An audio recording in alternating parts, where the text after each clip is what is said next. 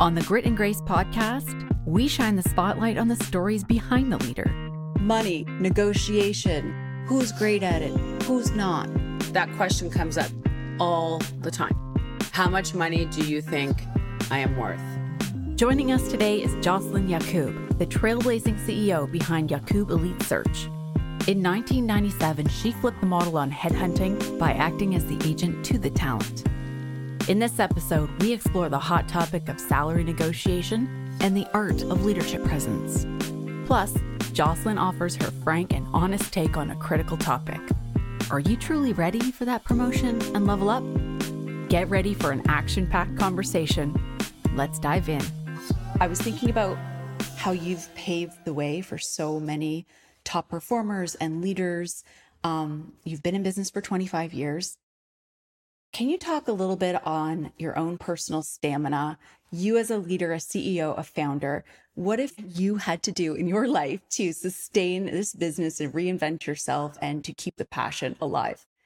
Um, paving the way. Mm-hmm. Um, so I like how you frame that.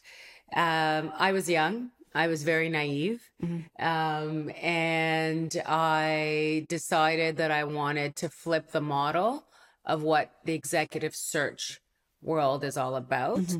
So I naturally uh, became curious about how people become top performers. Yeah. Um, and in any job that you do, I mean, my first job was being a cashier. So, like, how can you be a better cashier than yeah. your friend next door? Wherever you are, right? In whatever role you're in. Whatever role you're in. Yeah. Exactly. So, um, I believe that uh, because I was naive and I didn't know what it takes uh, to start your own business, um, many people have asked me, had I known what I know today, 25 years ago, would I have done this? Absolutely not. Um, Naiveness is a good thing for entrepreneurs. Yeah, 100%. and I always knew I was an entrepreneur. Mm-hmm. Um, I tell people I was very unemployable at a young age because I was just overly creative. I was ambitious. Um, I wanted to make my own rules. and you can't do that in a large corporate environment. Um, and I think that's really what motivated me to start my own business at a very young age because I needed to change the rules yeah. about what headhunting was all about. And headhunting is you get a call, um, and you're the candidate. So Jen gets the call, and I'm trying to sell you a job. And I'm thinking, you don't even know Jen. So how can you sell her a job? Like, how do you know that this is the right job for her? So that was the first thing that the flaw in the system. The flaw in the system. And secondly, at the time, um, it's a commission based environment. It was very sales focused. So the firm that I was uh, recruiting at, you were on commission. So you only got paid if Jen got the job. And so that was a huge flaw in the system for sure. Um, and uh, I quickly became really good at getting people excited and really good at um, helping people figure out that there could be better opportunities for them than where they are today. So that's really how my um, early stages in my career started. Because when I flipped the model and, and they say like, how did you flip the model? I decided to act as the agent to the talent. Mm-hmm. Many called me the Jerry Maguire of the search world at an early stage because if you remember the movie Jerry Maguire, yeah. um, Tom Cruise did not have a client, right? And if he got that guy, yeah, show me the money, show me the money, then he was going to become famous. So um, it's it, it's exactly what happened to me that really tells you how old I am. Uh, but I when that most people listening will relate to the Jerry Maguire movie, right? And that movie taught me so much about um, what it's like to feel vulnerable. Yeah. Um, what it's like to be scared, um, and the pressure that you're in to make sure that your talent gets the right job Um, and I think that that played a huge role in um, the foundation of how I decided to create my new business. As you're talking about all that, and um, I'm just thinking about who might be listening right now, how do you see top talent? Like, how do you know you are speaking to somebody with a with a high potential in them? Like, what do you see? This is your gift. You can see it in people. You can spot it. What is it that you see in them? Talent to me is measured by um, proven success, Mm-hmm. right? Right. Because Right. you can you can see patterns in people's history. Hundred percent. Right. Um, my mother always taught me, tell me who your friends are and I'll tell you who you are. Right. And that played a big role Right. in me developing my relationships Mm-hmm. because great people surround themselves with great people most of the time. Mm-hmm. Um, and you become part of that community, right? So really getting to know people and engaging conversations is something that I'm still working on. It took me 25 years to perfect. Um, what types of questions are you asking people right. to find out what you need to know?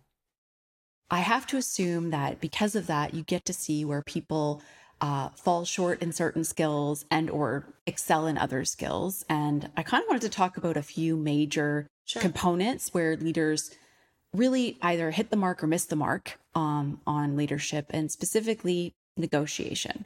Uh, negotiation is an art. Yeah. It's a skill. It's it's something that uh, it's a process in your life. Mhm. Uh, early years of negotiation are usually terrible. I was a terrible negotiator when I started my business because the first thing people wanted me to do was discount my rate, and I felt like I needed to because I was just starting off Right. right? So that can parlay into early in your career. You don't really have a lot of negotiation power because you're very new at what you do. Mm-hmm. Your negotiation power is all about the confidence that you have that you're the best at what you do. Because once you have that, you're going to show up differently in an interview. You're going to show up differently in conversations. And the best negotiating power is that you don't have to leave where you are today. So there's two parts. So I'm going to, the first part is you're being headhunted. You're happy where you are. It's my role as your agent to find what I call is your wound. And that's my patented um, secret recipe to what I do is I believe everybody has a wound and it's my job to figure out what that is. And depending on how big your wound is, is depending on how much negotiation power that you have. So most of the time I'm dealing with top talent who are excelling at what they do. And it's my role to move them from one place to another, which means that they're going to be looking for a major difference financially, um, lifestyle wise. And most importantly, Jen, I think now more than ever, people's values cannot be compromised. And once you have those three things figured out, how much money do you think I am worth? That's that question comes up all the time. Yeah. So to go back to the negotiating power, um, I coach people for a living naturally. Um, and the more confidence that you have, and I motivate people and especially women because women are known to be the worst negotiators and I don't allow that. It's negotiating should not be a gender. So it is all rooted in their own personal value and sense of worth. 100%. Okay. So that's the wobbliness. If I have a wound where I'm not valuing some part of myself, then it's that leaves me more vulnerable to uh, not being a strong negotiator. Is that what you see? Yes. Yes. right? Yes. How does it show up? How it shows up in your conversations. It shows up in your facial expressions. It shows up in your ability not to feel that you are confident enough about a certain wound that you may have, right? Uh, and the wound could be like, um, I don't feel like my current leader today is teaching me anything, right? And I'm looking for a much more inspiring leader. And that's the number one reason why people leave their jobs. Uh, Wow. It's the leader that they work for, and I and I've become a leader expert, a people expert, Yes. and I stress to everyone: if you're not working for the right leader, you will not feel inspired or successful. So my role has now become more of connecting the right leaders together um, more so than being a headhunter. And we, you know, you asked me that at the very beginning, like, how do you know that this person is a top performer? It's an obvious. It's an obvious because a top performer achieves results. A top performer can quantify their results as much as they qualify for them. A top performer can share success stories. A top performer can provide the new employer with reasons why they need to be hired. And that parlays into their negotiating power, right? So if I was to sum this up, um, the best negotiating power that a candidate would have is that they're so confident about their abilities to do the job that the salary that they require is a must have, period. But it is very important to know your worth, Yes. To believe in your worth.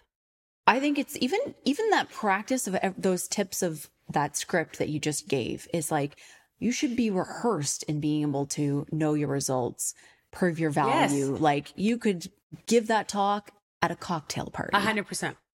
Even at a cocktail party or at a, a networking event or, you know, at any event where you're meeting somebody new, when they ask you, what do you do? How do you respond?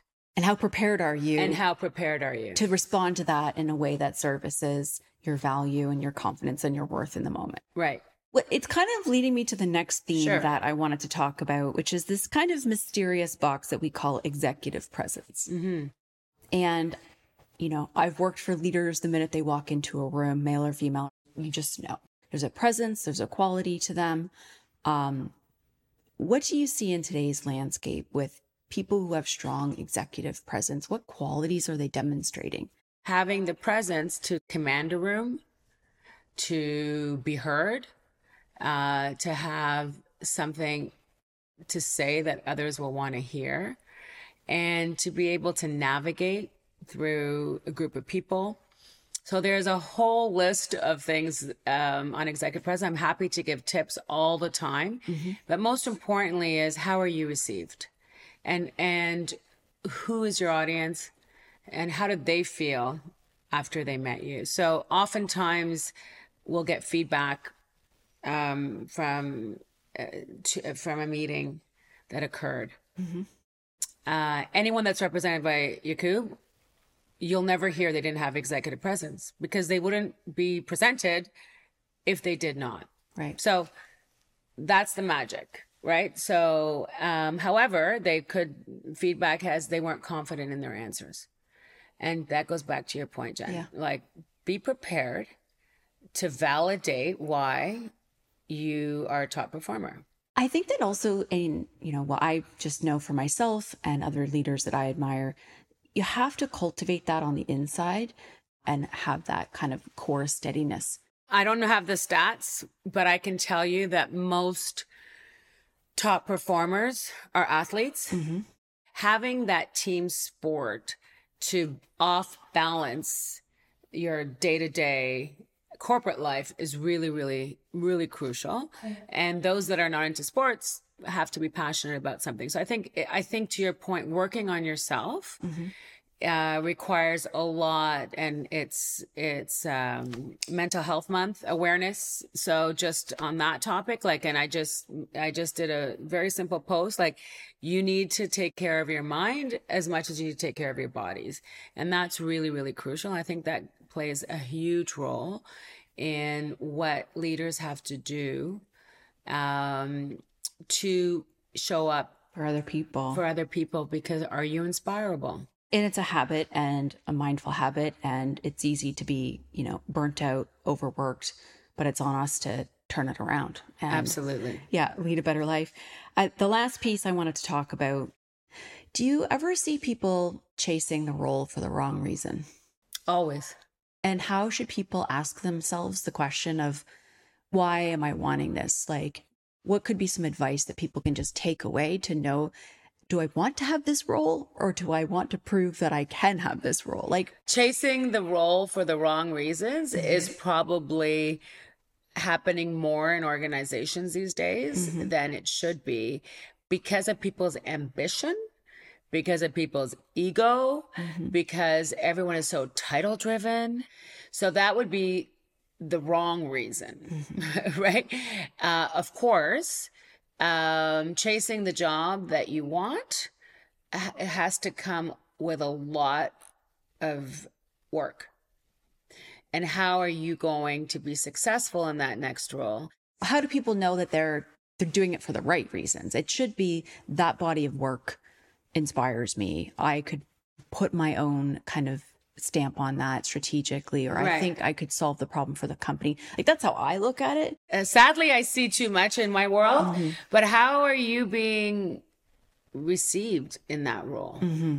so does the ceo of the company think that you should have your boss's job because you're going to have to report to him directly or her right if you do get that job and so it's really about understanding I might want the next job and I might think I'm ready for the next job, but am I the right person for that leader? Okay. And that's huge, right? So whenever the leader changes, everything changes. You might be ready for the next level. You might feel like you're ready for the next level, but as the next level you? right? So it takes a lot of um, self awareness, but it takes a lot of um, understanding from the leaders around you or the clients around you. And in my firm, for example, um, you know, my juniors might want to be frontline with the clients, but do the clients want to work with them directly? Period. Right. Right. So how are you received in a large organization? Um, the VP wants to become an executive vice president, but then they're sitting at the table with the board members. How are they received? So there's a lot right. of discovery around that. Well i think that perspective brings a lot of perspective to anyone listening to this. I don't know if people think about so. it. Yeah i think yeah, it, i mean yeah, i just learned yeah. a lot listening. Um, i am so inspired by what you've done um, how you've opened doors for so many people and how you care deeply about people's progress and thank growth. You. and you're doing remarkable things. Um, thank you so much for joining Thank you for having me. Mm-hmm. Um, I do this naturally. Mm-hmm. Um, I love to share. Um, I love to inspire others. I love, I, w- I would love it if someone could learn, um, a lesson that took me 10 years to learn, uh, just by listening. Mm-hmm. And you have to live and learn. Yeah. You know, there are no limits to what you can do, but give yourself time. Absolutely. Amazing. Yeah. So let's finish it off on mastery. Yes. You are a master. I love it. I love um, mastery. Um, yeah. You are too. Thank you for having me here today. It's been so much fun. Thank you for joining us. Don't forget to follow us on Instagram and LinkedIn, where we transform the wisdom from our podcast into practical tips, tools, and takeaways for your leadership journey. Find us at grit.grace.podcast. See you next week.